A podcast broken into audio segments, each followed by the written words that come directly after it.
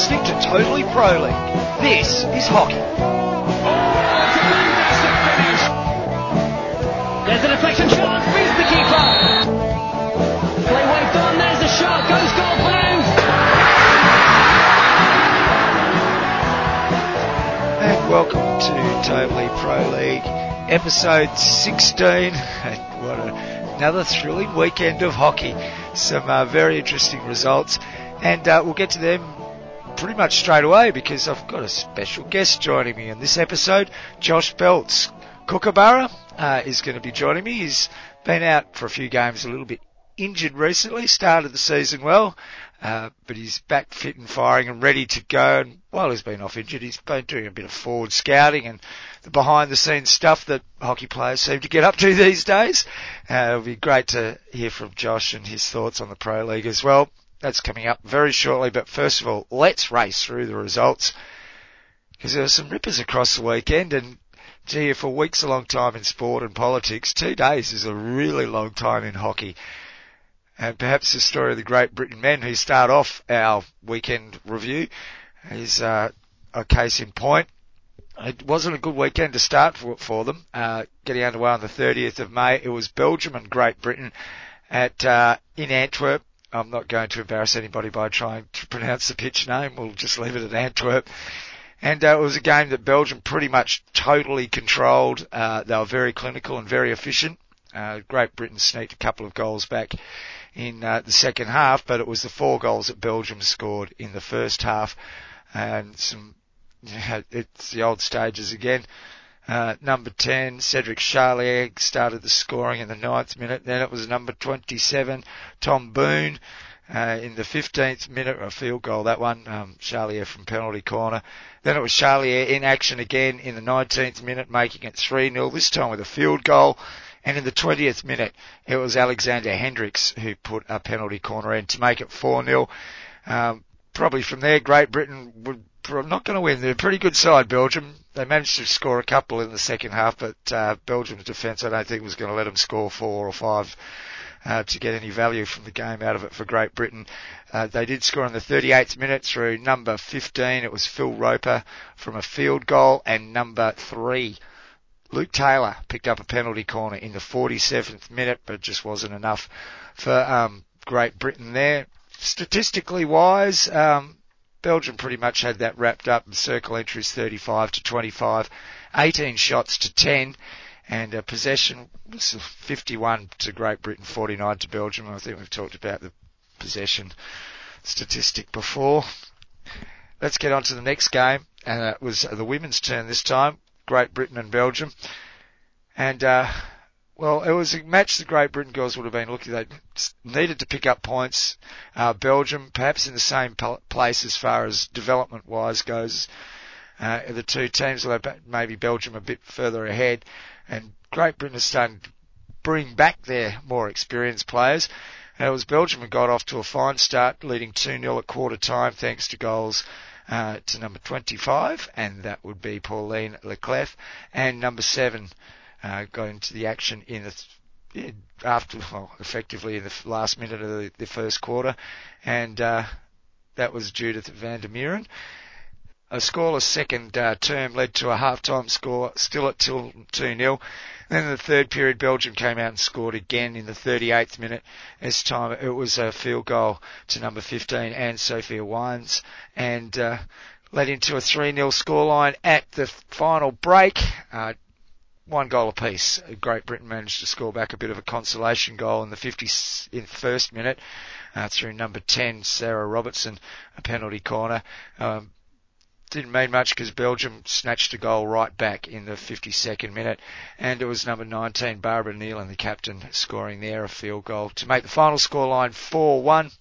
Anything you can read out of the statistics, 51 to 49% Belgium over Great Britain as far as possession goes. Surprise, surprise. 40 to 24 in circle entries, and 9 shots on target to 2 Belgium over Great Britain there. And that was probably a fair reflection of the game. Moving ahead, because we've got to move ahead quickly to get to our guest, Josh Beltz. It was off to Spooky Nook for the United States as they took on New Zealand. I think that's the United States' last home game. match 98.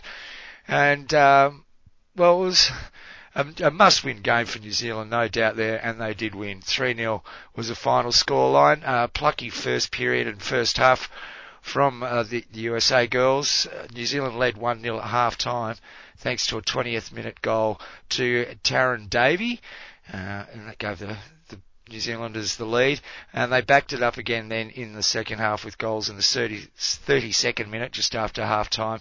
That was number 28, Silo Glowen, who managed to score a field goal there, and then who else but Olivia Merry? She had to pop in on this one, scoring in the 51st minute with a field goal, a nicely taken field goal. Well, she just keeps rolling there. It seems like she must be going close to a goal a game, just under. She's doing very well. And New Zealand will be happy with the performance and probably a scoreline that reflects the game there. The statistics were reasonably close, really. 40 circle entries to 32, which you imagine signed in a fairly open game. And the USA actually had more shots, according to the stats, 11-7, but it was New Zealand's ability to put the ball in the net. And they got them across the line there, and some very important points heading across to Europe. Next up, we have the Netherlands taking on Great Britain, and this was the women. I forgot to mention the previous game, New Zealand and the United States, of course, was the women's game, with the men not being represented there for the United States. Next up, we're off to Hockey Club Orange Rood in Eindhoven as Great Britain and the Netherlands hit the track, the women, and you'd say it was probably a result that was both respectable for Great Britain and expected to some extent. Netherlands running out 2-0 winners. They got the scoring underway in the 12th minute. It was number 15, Frederik Matler, who kept the pressure on Olivia Merry, scoring there with a field goal. And then in the 20th minute, they took a half-time lead of 2-0 into the game after number 19 for the Netherlands managed to get in Maran Veen. So 2-0 half-time scoreline, and there the game remained. A very good performance from Great Britain, I thought, in the second half to hold the Dutch girls out. 2-0 is the worst scoreline in hockey. Might bring that up on the reverse ticket one day. The Great Britain girls tried, but they just didn't seem to have enough for that final forward pressure, that got conversion. I think Mark Hagar would probably be fairly happy, apart from losing 2-0, but they certainly held their own in that second half, and perhaps a bit of luck and a bit of fortune going their way could very well have at least taken a point out of that game, and maybe two with the shootout, of course. Not to be, and it certainly puts pressure on Great Britain women's team now to make the finals. We'll talk about what all these results mean a little bit later on when you take a look at the tables. And, of course, following the women's game, it was the men underway at 4pm. They at Hockey Club Orange Road, Netherlands and Great Britain. And I tell you what, some of the social media stuff after their loss to Belgium the other night was quite interesting, not kind. And they've gone from boiled lollies to chocolates with a 3-1 victory over the Netherlands, which does put a little bit of pressure now on the Netherlands. As far as qualifying for the finals goes, they'd be looking at now thinking, we've got a little bit of work to do. And Great Britain, they've still got a bit of work to do, but they're in the box seat at the moment. And they got the scoring underway in the first period. In the 10th minute, when number 31, Zachary Wallace, slipped in a field goal, the Netherlands struck back quickly in the 12th minute, and it was number 30, Mink van der Veerden, who scored a penalty corner there to tie it all up at 1-1 at quarter time. That was the score at half-time as well, after a tense battle during the second quarter.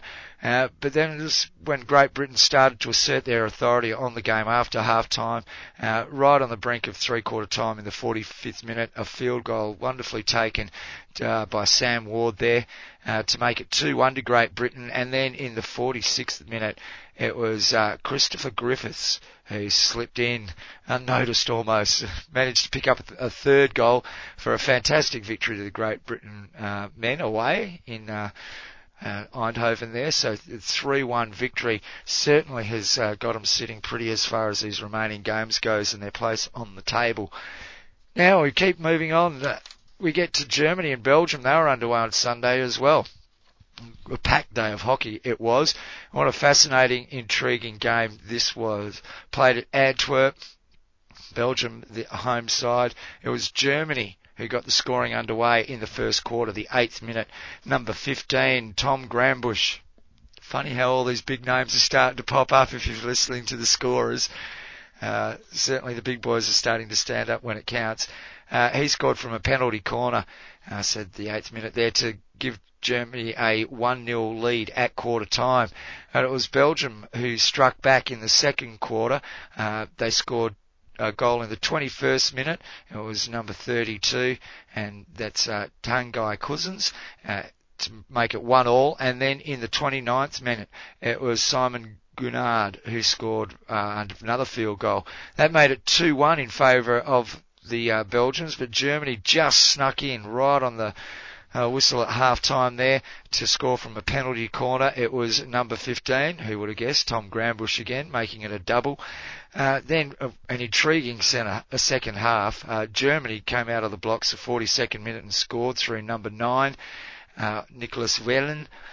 He managed to pick up a field goal, and then in the 45th minute, right on the break of three-quarter time, it was number 22, Marco Miltkau, who scored a field goal to make it 4-2 for Germany. They would have been thinking that the game was well within reach for them, but it was, as champions do, and Belgium are a champion side at the moment, they clawed their way back into the game. First in the 54th minute, it was number 32, Tanguy Cousins, once again, a field goal. Well, he will take him goal, I thought. And they backed it up a minute later, the 55th minute. 5 minutes of the game left, number 16, Alexander Hendricks, slipping past a penalty corner there to make it 4-0. All tied up. Fantastic game of hockey. Very exciting to watch. Plenty of action there. Scoreline tied up. Let's go to the shootout. And it was Germany who prevailed for the bonus point there. Much needed bonus point, it must be said. Winning the shootout 4-3. Some interesting attacks on the ball, it must be said. We won't go linking there too long because I want to get to Josh Beltz pretty quickly. Yes, Belgium probably disappointed to drop a couple of points there, but Germany, I think, would be more disappointed in dropping a couple of goals in the last few minutes to cost them victory in that game. Statistically, Germany had 29 circle entries to Belgium's 34. Shots on target were pretty even, 11 to Germany, 10 to Belgium. Penalty corners, 15 to Belgium, only 5 to Germany. 12 in the last quarter, according to the stats from the FIH. Now let's move on to more games. These went on Sunday's games, 2nd of June once again. It's Belgium taking on Germany for the women in Antwerp. And Germany pretty much showed that they're back in form, and they're going to be trouble come the last weekend in June when we get to the FIH Pro League finals. A 4-0 victory over the Belgium girls, who'd been showing some really good signs and looking like they had made a lot of headway, and that's not to say they haven't, but Germany certainly stamped their authority in this one.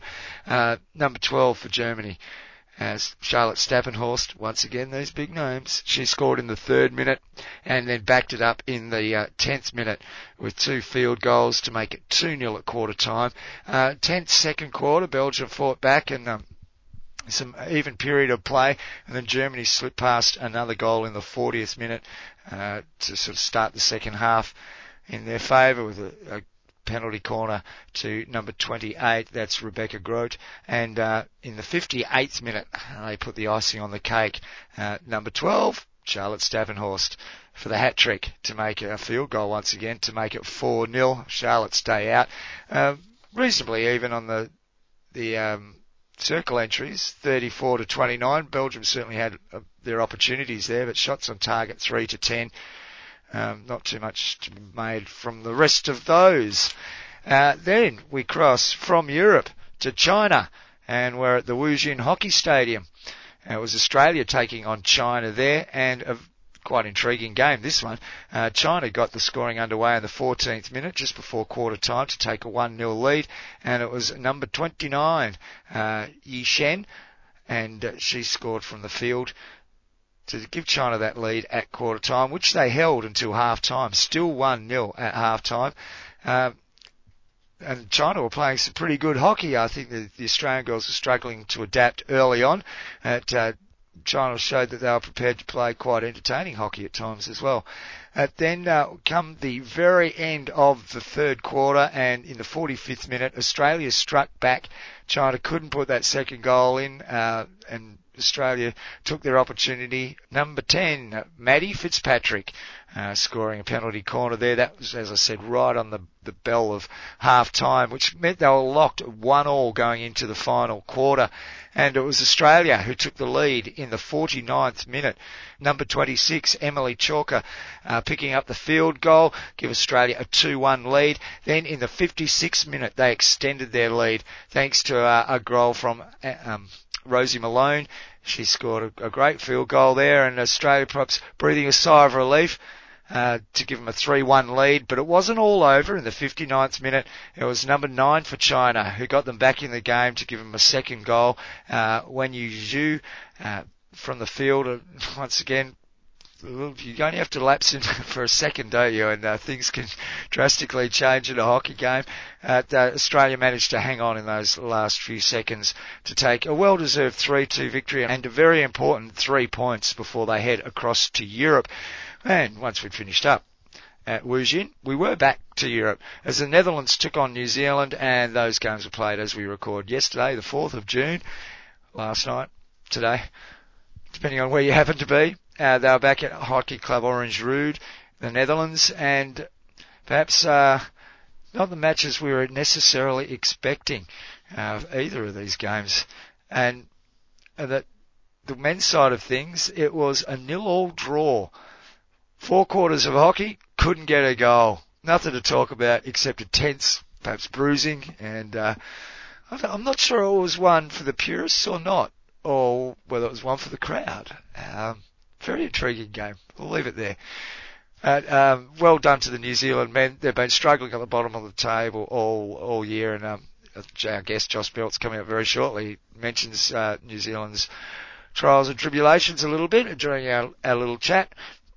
But that led to a shootout, of course, because someone's got to walk away with some points somewhere. And the Netherlands winning the shootout 3-2 to take the bonus point there. They'll be happy they at least got away with a bonus point from that game. I'm pretty sure the coaching staff, maybe not the players, but would have had in the mind, well, maybe not even the coaching staff, maybe the administrators who have to plan and organise all these sorts of events would have had it in their mind that this would have been a game that they picked up the 3 points from, boost their percentage, and I think they're really in danger perhaps of not making the finals of the FIH Pro League, but we'll talk about that more in a second. As I said, intriguing game to have ended at 0-0 at the end of the game, considering, of course, they're averaging 5 goals a game in the men's side of the Pro League. You don't have to necessarily have a bundle of goals to make a game interesting. And next up, also played on the 4th of June at Orange Road, Eindhoven, was the Netherlands versus Germany. And it was the Netherlands who got the scoring underway early in the 6th minute, thanks to number 15, Frederik Matler. She managed to pick up a field goal. And then we had to wait to the 46th minute before the Netherlands, into the final quarter, before the Netherlands extended their lead to 2 goals, thanks to a penalty corner taken by number 13, Kaya van Mansaker. Germany hit back just a couple of minutes later in the 48th minute. It was a field goal to number 24, Pia Martens, which led to a very tense final 10 minutes of the game. Germany just couldn't find the equaliser. The Netherlands couldn't quite find the goal that might kill them off either. But the Netherlands will be happy to take the 3 points away from that game and consolidate their position on the Pro League table. And we'll get to the Pro League table shortly. For that, we've got a guest.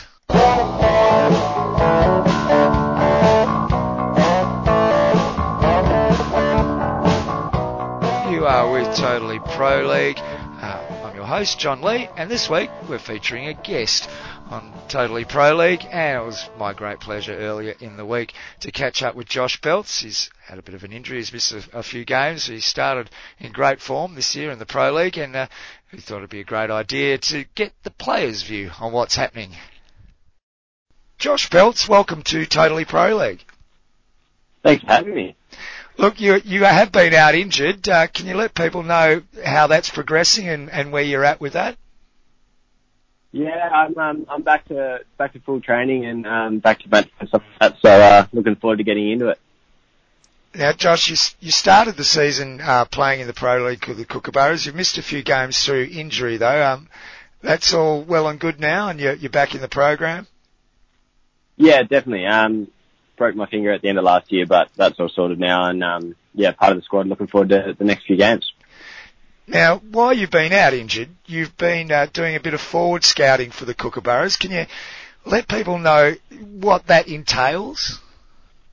Yeah, I suppose everyone within the group, obviously we know our opponents a fair way out, so myself and a few other guys in particular, but across the board we've sort of been trying to look at the other teams and look at, I suppose, opportunities for the Australian team to how we can get a better result, and then I suppose what teams are trying to do to us. So it's been a bit of a group collective, I suppose, moving forward, but I'm one of the sort of guys, I suppose, heading it at the moment.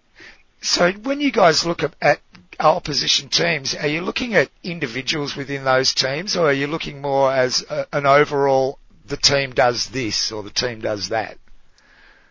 Yeah, a bit of both. And I think each player's got their own specific way that they look and analyse at a game. But I think when you get to this level, you've got to look at both the teams and how they play and have their, I suppose, ways of play and what they do more times than not, and then when you really want to get into it, looking at what specific players do and trying to pick up, I suppose, nuances in their game that you can maybe exploit. Josh, one of the things I hear people say very often is, international hockey at that top level, it's all very much the same. All the coaches do the same sorts of things. So is that true? I mean, is there a vast difference in the way teams go about it? Yeah, I think so. And I suppose maybe it's hard to get a grasp, particularly watching on the TV for, I suppose, some of the intricacies and little differences in the game just because of maybe even the camera angle. But, I suppose when you look at, even if you compare our style to a lot of the Europeans, it's different. And maybe, in like marking or a zonal type press, I suppose, they're two different things, but when you compare us to other countries in the world, I think everyone does that a little bit differently. And everyone's got their own, I suppose, stamp on it. Now, do you do the same thing for the Australians? Do you look back through your own games and analyse them and then pass stuff on to your players, or is that something that the team does as a collective? Yeah, I suppose that's part of the review process after each game, looking at what we did well, what we did not so well, and then, I suppose trying to use that information on the training track and then putting it into practice in the matches going forward. Now, Josh, I've got to ask you, how hard is it to do that in front of the group when you might be potting someone? Say, look, you didn't do this right. Yeah, no, that's something that I suppose that it's a difficult conversation, but one that I think we try and have more so than not. I suppose everyone in the squad's in there for the same reason, that's to get better and to hopefully achieve some pretty big goals. So I think, I know that everyone's sort of on that same page and that, yeah, there may be some tough conversations and myself, no doubt, have been on the end of someone's where you're happy to cop that you haven't probably done the right thing or you need to be better in a certain situation. But for the most part, and definitely that's what we're trying to get to, is that that's all part of the improvement. And I think if you're willing to sit back and reflect and hear what they're trying to say, I think it goes a long way. Because I don't think anyone's necessarily calling you out or saying that you're doing the wrong thing deliberately. It's just that they want better for you and better for the team. Now, Josh, just talking about the Pro League itself, we've got a funny situation where some teams have played more games than other teams, et cetera, and it's worked out on this percentage basis. Now, Australia finds himself going back to the top of the table this week without having played a game. Yeah. How difficult is it for you as players to sort of read where different teams may be at? Yeah, I suppose it's really difficult. And I think we haven't, I don't think we've really sort of looked into too much about ladder position or anything like that. As cliche as it is, we've sort of just been trying to focus on the next couple of games. And I think we're in a good position, just looking at our points and our percentage. But yeah, as like you said, there's teams with on, like, you know, we played 8 games, some have played 10, and even bigger disparities. So I think, yeah, I don't think we'll be reading too much into the actual ladder positions until it comes finals time, hopefully. Yeah, look, the team's just about to head to Europe for the final leg. It's a huge month of hockey coming up. Yeah. You know, you're very well placed. What do you see as would be successful? Do you think that you can probably drop a couple of games and you'd still see it as a reasonably successful tour, so to speak? No, I wouldn't say, we'd be definitely by no means hoping to drop any games or considering that okay. I think, we don't get to play the European teams much. So every opportunity, whether it be that we need to win the game for standings or what have you, I don't think really will come into it. It's about, getting like high quality exposure against teams that we don't get to play super often, particularly in Europe. So I think, yeah, we're going over there to win lots of games and to then hopefully do well in the finals if we get there. But, yeah, I can't see, the foot being taken off if we were, I suppose, safe. Now, at the beginning of the Pro League, there was, some talk going around that, there was the games were being played differently. It wasn't like the old tournament style. You couldn't just sort of work your way into it. You had to be on the ball from game one. Straight away, have you noticed that there's a difference in the way teams approach these games in the Pro League as opposed to playing tournament hockey? Yeah, maybe. I suppose with the one-off games, and obviously we had finished all our home games now and have had those couple away games on the Pacific League. I think, yeah, you get one opportunity, and for example, travelling to Argentina to play there, you go a long way for just 60 minutes of hockey. So I think, you know, I mean, you don't get a tomorrow or a, oh yeah, we've still got a few games to go in the tournament. So, I think there's a bit more pressure on it. But yeah, maybe teams are fresher just because it's that one game or maybe the double header at the very most. But, you got guys going in fresh, tapering from the week before, ready to hit the ground running from the first whistle. So, yeah, and teams are taking in 18 fit players. They're not trying to nurse someone maybe through an injury through a tournament or something like that. So that might have something to do with it as well. Now, there's been a bit of noise coming out of Europe recently about the travel impost on players and the player welfare, etc.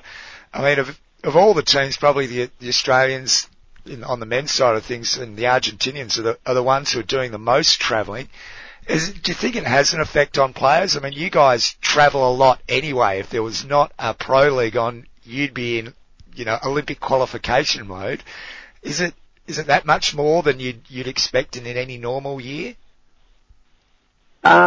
Yes and no. I suppose it's probably just at different locations. Like I mentioned before, I don't know when the last time the Kookaburras went to Argentina, but that was a trip that, was a bit different, just in terms of time difference and everything like that. But, yeah, I think you're right in the sense that there's typically been a European tour of some form throughout each year, which is basically what this second half of the Pro League is going to become. And I think the travel, yeah, is there, but I don't think it's something that's super, I suppose, or has a great effect on performance or anything like that. And I think I speak for the whole group when we're happy to travel and to get hopefully this Pro League tournament on and to better things in the next few years. So yeah, it's an exciting time for hockey, and I think the travel, even if it was a little bit too much, I think we'd be willing to do it just to try and get this Pro League, yeah, really pushing forward. Yeah, I must admit, if someone said, do you want to play a game for Australia, I'd travel anywhere for that. That's exactly right. Yeah. You mentioned Argentina before, and obviously you haven't been there terribly often. How do you find the crowds and the hockey scene over there? Yeah, definitely. Well, I think it was good because we played directly after the women, and obviously the Argentinian women's team and also the men obviously are highly supported, and the men being the reigning Olympic champions, they got a good crowd out as well. But throughout the week, training in the at the centre and having a few fans around, and then the atmosphere on game day was incredible. I've played in India a little bit, and that's amazing. And I think Argentina was very close as well. They're very passionate. It was very loud, and they love their hockey over there. So it was a pleasure to be a part of. Do you get the chance to suck up much of the local culture and those sorts of things? Do you get around a bit and see things that perhaps if you were playing in a tournament you wouldn't get the chance to? Yes and no. Well, we went to Argentina off the back of the Anzac Day game in New Zealand. So I think we landed in Argentina on the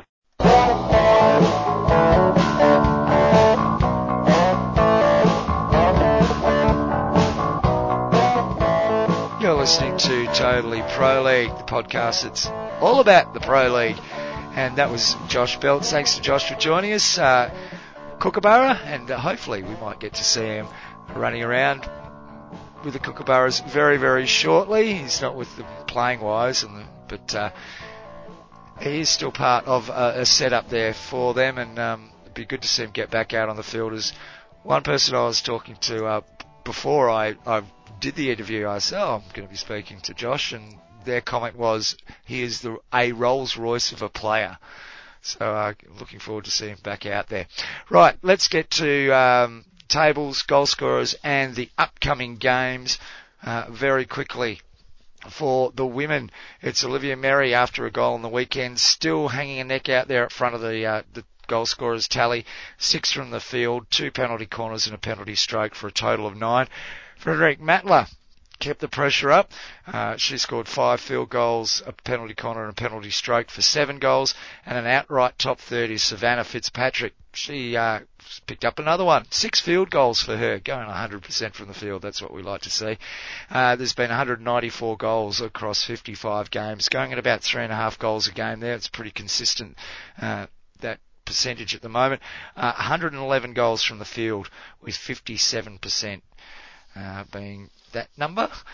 For the men, what have we got here? We've got 200 goals scored across 38 games for an average of 5.2 goals a game, which certainly makes that Miller result we talked about earlier an outlier in this league. That's a total. That's 137 goals from the field at 68.5%. Colin Batch, we heard talk earlier on in the year about expecting the number of goals to drop, and that certainly has. And certainly as it tightens up, we'll see the percentage there of field goals be what dries up, I think, more than the percentage, the number of penalty corners being scored per game. But we might look into those stats when we get the chance. Pau Kamada still leads the table for the men. He scored 8 goals, 7 from the field and a penalty corner. Phil Roper from Great Britain, he's kept the pressure up on the weekend. 6 field goals, a penalty corner for a total of 7. And Sam Ward, 2 top goal scorers in the 2 of the 3 top in the league, coming from Great Britain. 3 field goals, 4 penalty corners. He's sitting on a total of 7, equal second place. And Maso Casella from Argentina with a total of 6. He's got the even split 2, 2 and 2. Now, what does this mean for the tables, all those results? Well, Australia, having not played on the weekend, have gone to top place courtesy of the percentage system. They played 9, had 7 wins and are on 81.5%. That's 22 points. Belgium had the chance to consolidate themselves well and truly at the top there. Couldn't do it. 79% with 19 points. Great Britain have jumped to third place now. They've played 10 games, so they've got one on hand on some of their contenders. But they've got 16 points from there at 53% from those 10 games. The Netherlands are in fourth place. They've played 9 games. They've only had 3 wins, though. They're sitting on 51%. And so with the number of games that have got crammed up, if you lose one now, it might not be enough to get you through that 50-odd, around 50%. Might have to be a bit higher.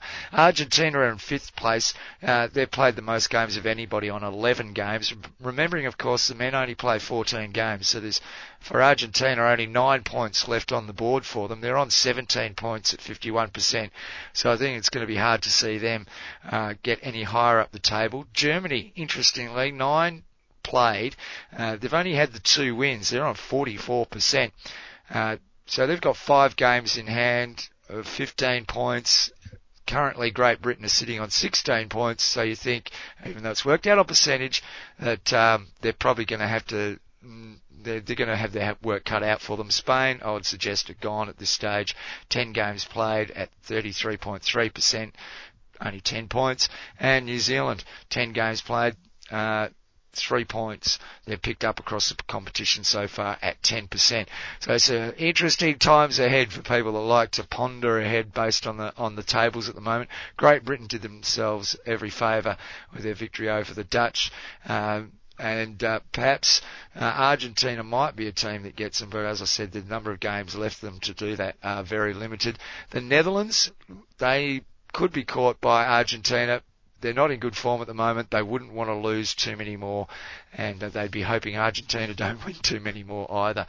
Let's look at the women now. Interesting there as well. The Netherlands, they're out there on top. They've played 10. They've got 27 points. They're going at 90%. They're home. Argentina are the next team. Now, they've played the most of anybody. They've played 14 games, only 2 games to go for them. They're on 35 points at 83%. You'd think they'd pick up 1 or 2 more points there, and they'll go close to finishing second, certainly be playing in the finals. Then it gets a bit interesting. Australia, once again, now they've played 12, so they've got 4 games to go. They're on 24 points, 66.7%. So they've got some points they can still pick up there. They'd like to think that they can pick up some. Even picking up bonus points in the shootouts would be handy, because what's coming below them might put some pressure on their finals place, although I think 1 more win might see them home in the finals. Belgium in 4th place. They've played 10 games. So they've got plenty of points in hand. They're on 18 points. They're going at 60%, and that might be enough to see them play in the finals, running around that 60% mark. Germany, 11 played, have had 5 wins, perhaps not as many as people thought, 17 points at 51%, and that's not probably going to be enough to get them through into the finals. New Zealand, they've played 12, which means they've got 4 games to go, which is 12 points available. If they won all of those games, they'd be on 24 points. Currently, Australia is on 24 points with still 4 games to go as well. And they're in 3rd position. So if Australia could pick up 1 win or a couple of bonus points here and there, that would put the finals out of Great Britain's chance, you'd think.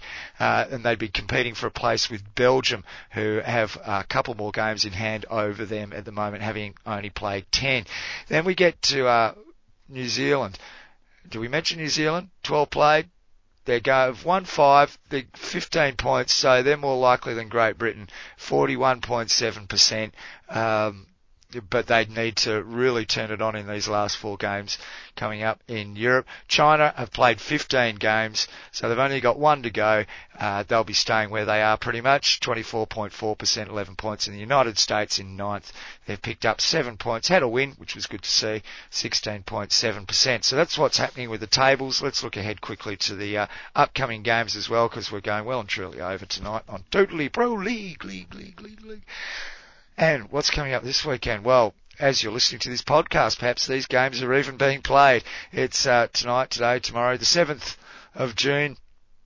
Germany versus Great Britain. Those games getting underway in Great Britain. Local time, 19:30 for one of them. And then the next day, 19:30 for the other. I think I've got a confusion here in the official FIH Beatles Pro League schedule, but Germany are playing Great Britain, men and women. Very important games for both sides, especially the women. If they don't pick up any points, it's pretty much say they're not going to be going to Amsterdam in the last weekend of June. I've got to copyright that. The last weekend in June, folks, and the most exciting weekend in hockey. I'm going to call it that. Then on Saturday the 8th at 1:30pm, Belgium take on the Netherlands. Both men and women backing up there in those games. They'll be crackers, you'd think, home for Belgium. On Sunday the 9th, it's Germany versus New Zealand. And then the Netherlands versus Belgium. And Great Britain versus Australia. They're all going to be in action. Germany's playing Spain on the 10th. That's a men's game, women's games, and a man's game there on Sunday. Look, it's all happening in the Pro League in the next few days and weeks. Coming 2 or 3 weeks, it's going to be so much hockey, it's going to be hard to get our head around all of it at the same time. And thanks for joining me. Enjoy the games this weekend. I'll be looking forward to Great Britain taking on Australia, that's for sure. It should be a ripping game. Until next time, take care. Enjoy your hockey and the Pro League as it happens. We'll be back next week with hopefully a co-host. See how we go. Bye for now.